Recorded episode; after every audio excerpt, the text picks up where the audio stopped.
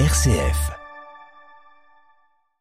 Je vous propose maintenant, comme intermède musical, un extrait d'un motet de Vivaldi, Nulla in mondo pax sincera, après quoi je vous parlerai d'un saint italien passionné d'évangélisation.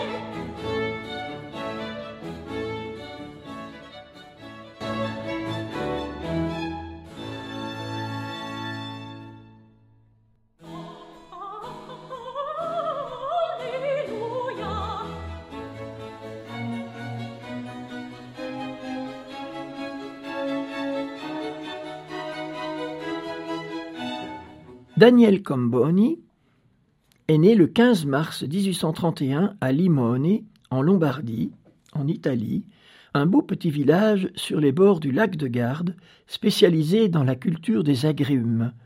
Limone signifie citron en italien. En février 1843, il commence ses études à Vérone, dans l'institut du Père Mazza, qui va jouer un grand rôle dans sa vie. Le père Mazza, fondateur de 2 écoles pour enfants pauvres, s'intéresse beaucoup à l'Afrique et voudrait accueillir à Vérone des enfants africains pour leur donner une bonne éducation. Dès ce moment, Daniel sent l'appel au sacerdoce. Cet appel se renforce avec la lecture, à l'âge de 15 ans, de l'histoire des martyrs du Japon. Le père Mazza, de son côté, envoie 2 prêtres en Afrique. le jeune Daniel se sent de plus en plus attiré vers ce continent au point de faire un vœu très spécial. Voici ce qu'il écrit à ce propos. « C'est en janvier 1849, à l'âge de 17 ans, alors que j'étais étudiant en philosophie, que je fis vœu devant mon vénéré supérieur, le père Matza, de consacrer toute mon existence à l'apostolat en Afrique centrale. Et je n'ai jamais, avec la grâce de Dieu, failli à ma promesse. » Fin de citation. Le 31 décembre 1854, Daniel Comboni est ordonné prêtre pour l'Institut Matza. Dès septembre 1857, il part en Afrique, envoyé par son institut. Il arrive à Khartoum en février 1858. Il faut essayer d'imaginer les difficultés des missions africaines à l'époque. Il y a l'apprentissage des langues, mais aussi les maladies qui déciment les missionnaires. Daniel écrit : le premier effort que Dieu nous demande, c'est d'apprendre la langue des Dinka, la peuplade du pays. La langue des Dinka n'a jamais été connue à l'extérieur, de sorte qu'il n'existe ni grammaire, ni dictionnaire, ni maître pour l'étudier. Je rappelle que dans beaucoup de cas, ce sont les missionnaires qui ont écrit les premières grammaires et dictionnaires des langues indigènes. Il y a aussi les maladies dévastatrices. Le père Comboni écrit : sur 22 missionnaires de la mission de Khartoum, qui existe depuis 10 ans, 16 sont morts, et presque tous dans les premiers mois. Nous sommes à tout moment menacés par la mort, car outre le climat, beaucoup meurent faute de médecins et de médicaments. Mais gloire soit rendue au Seigneur. Ici, on peut mourir en l'espace d'une nuit. C'est pourquoi il faut toujours être prêt. Magnifique, hein ? Et d'ailleurs, nous devons tous toujours être prêts. Déjà, en 1859, le père Comboni est obligé de rentrer en Italie, miné par la fièvre. C'est un échec qui fait jaser autour de lui. Seulement 1 an en mission. Il se refait une santé à Vérone en enseignant. Le 15 septembre 1864, en visite à Rome, il prie dans la basilique Saint-Pierre et reçoit une inspiration. Écrire sa vision sur l'Afrique et la faire connaître à la Propaganda Fide, la congrégation du Saint-Siège pour la propagation de la foi. Il rédige ce document en 2 jours de travail intensif, un document étonnamment moderne. À la grande époque de l'institution du colonialisme, où les pays européens cherchent à s'installer en Afrique, et il faut le reconnaître, utilisent parfois les missionnaires pour arriver à leur fin, le père Comboni réaffirme la catholicité de la mission. Cette œuvre doit être catholique, affirme-t-il, et non pas spécifiquement espagnole ou française, allemande ou italienne. Pour lui, je cite, « un catholique habitué à juger les choses à la lumière qui lui vient d'en haut ne considère pas l'Afrique à travers le seul point de vue des intérêts humains, mais à la pure lumière de la foi. Il voit là-bas une multitude innombrable de frères, enfants de leur commun Père du ciel. » Fin de citation. Pour le père Comboni, la chose est claire, il faut donner aux Africains les moyens de développer leur continent, d'où l'institution d'écoles et de formation. Le plan de Comboni est présenté au pape Pie IX qui l'approuve. Dans la foulée, le père Comboni entame un tour d'Europe pour le présenter et fédérer les forces catholiques. Il rencontre à la fois des approbations et de fortes oppositions. En août 1865, le père Matza meurt. C'est une grande perte pour Daniel Comboni. Peu de temps après, il fonde à Vérone l'œuvre du bon pasteur pour les missions d'Afrique et veut installer une maison au Caire. Alors qu'il se trouve en Europe, un de ses collaborateurs lance par lettre une campagne de diffamation contre lui. Le Vatican retire son soutien et l'œuvre du bon pasteur est ruinée. L'accusateur reconnaîtra plus tard ses torts et demandera pardon. En attendant, Daniel doit se justifier et répondre aux accusations. Il finit par y arriver et la Propaganda Fide lui redonne sa confiance. En 1869, il est de retour en Égypte où des élèves africains étudient dans des écoles de sa congrégation. Il y a des professeurs blancs et noirs, chose incroyable pour l'époque et qui contribue à changer les mentalités. Dans la foulée, le père Comboni crée à Vérone l'Institut des pieuses mères de l'Afrique noire, religieuses destinées aux missions. Cette fondation part de la conviction qui va se révéler profondément vraie que l'apport des femmes est indispensable pour qu'une action missionnaire soit efficace et durable. Le 7 juin 1872, il est nommé officiellement provicaire apostolique du vicariat d'Afrique centrale. Il rejoint alors Khartoum, son siège provicaire, et puis s'enfonce dans l'Afrique profonde jusqu'à El-Obeid, capitale du Kordofan, l'actuel Soudan. Pendant ce temps, l'arrivée de religieuses dans la mission transforme les choses au point que le grand moufti du Soudan remercie officiellement le père Comboni. Une des grandes souffrances du père est la traite des Noirs. L'esclavage est pourtant interdit par le sultan d'Égypte, mais en pratique, des riches notables continuent de se livrer à ces exactions qui rapportent gros. Mais il faut beaucoup de prudence au père Comboni pour lutter contre cette plaie.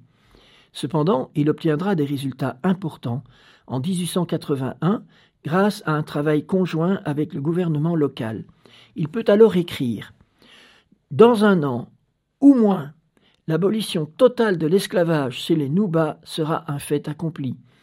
On ne peut décrire la joie et l'enthousiasme de ces populations qui, depuis ma visite, ne se sont vues enlever ni un fils, ni une fille, ni une vache, ni une chèvre. » Ils reconnaissent unanimement que c'est l'Église catholique qui les a libérés. » Fin de citation. Toujours habité d'un zèle qui le pousse à étendre la mission, le père Comboni est à nouveau accusé injustement.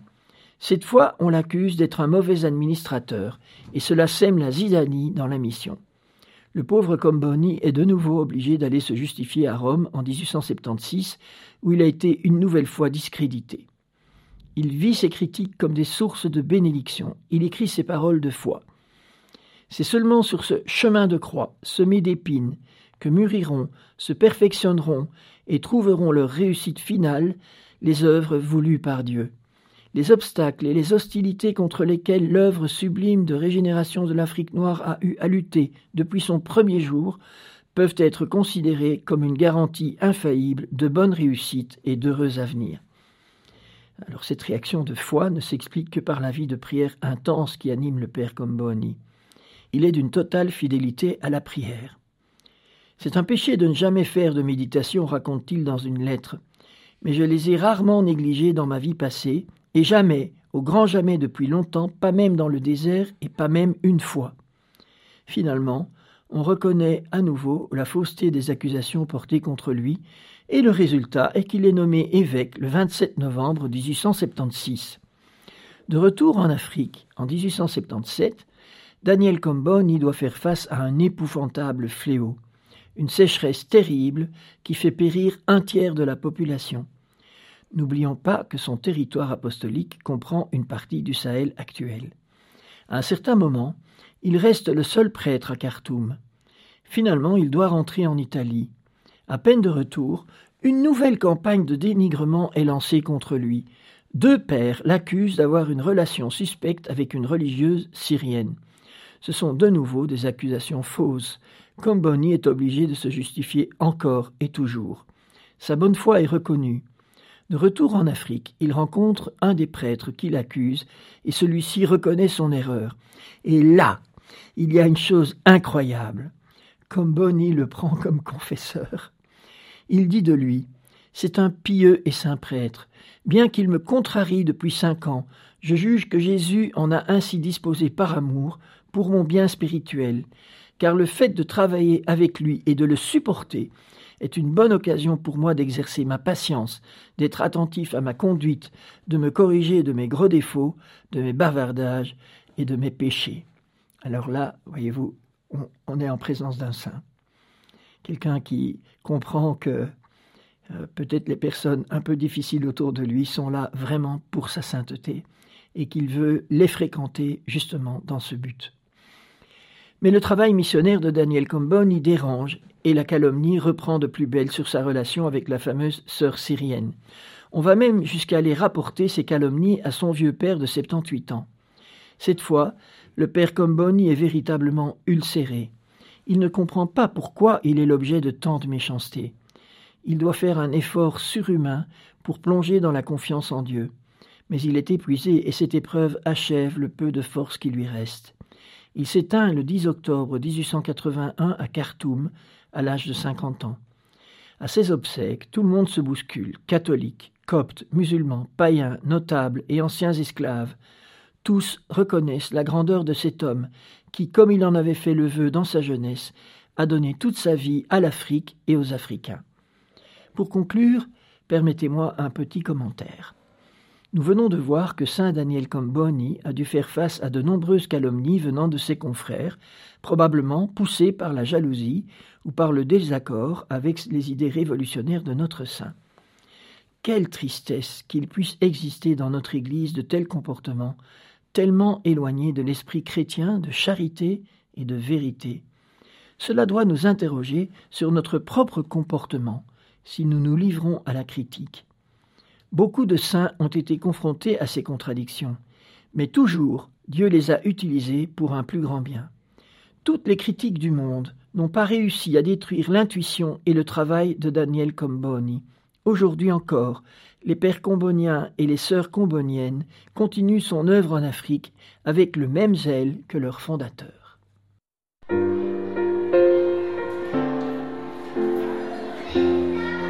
À l'école des saints avec Jean-Luc Mouns sur une RCF Belgique.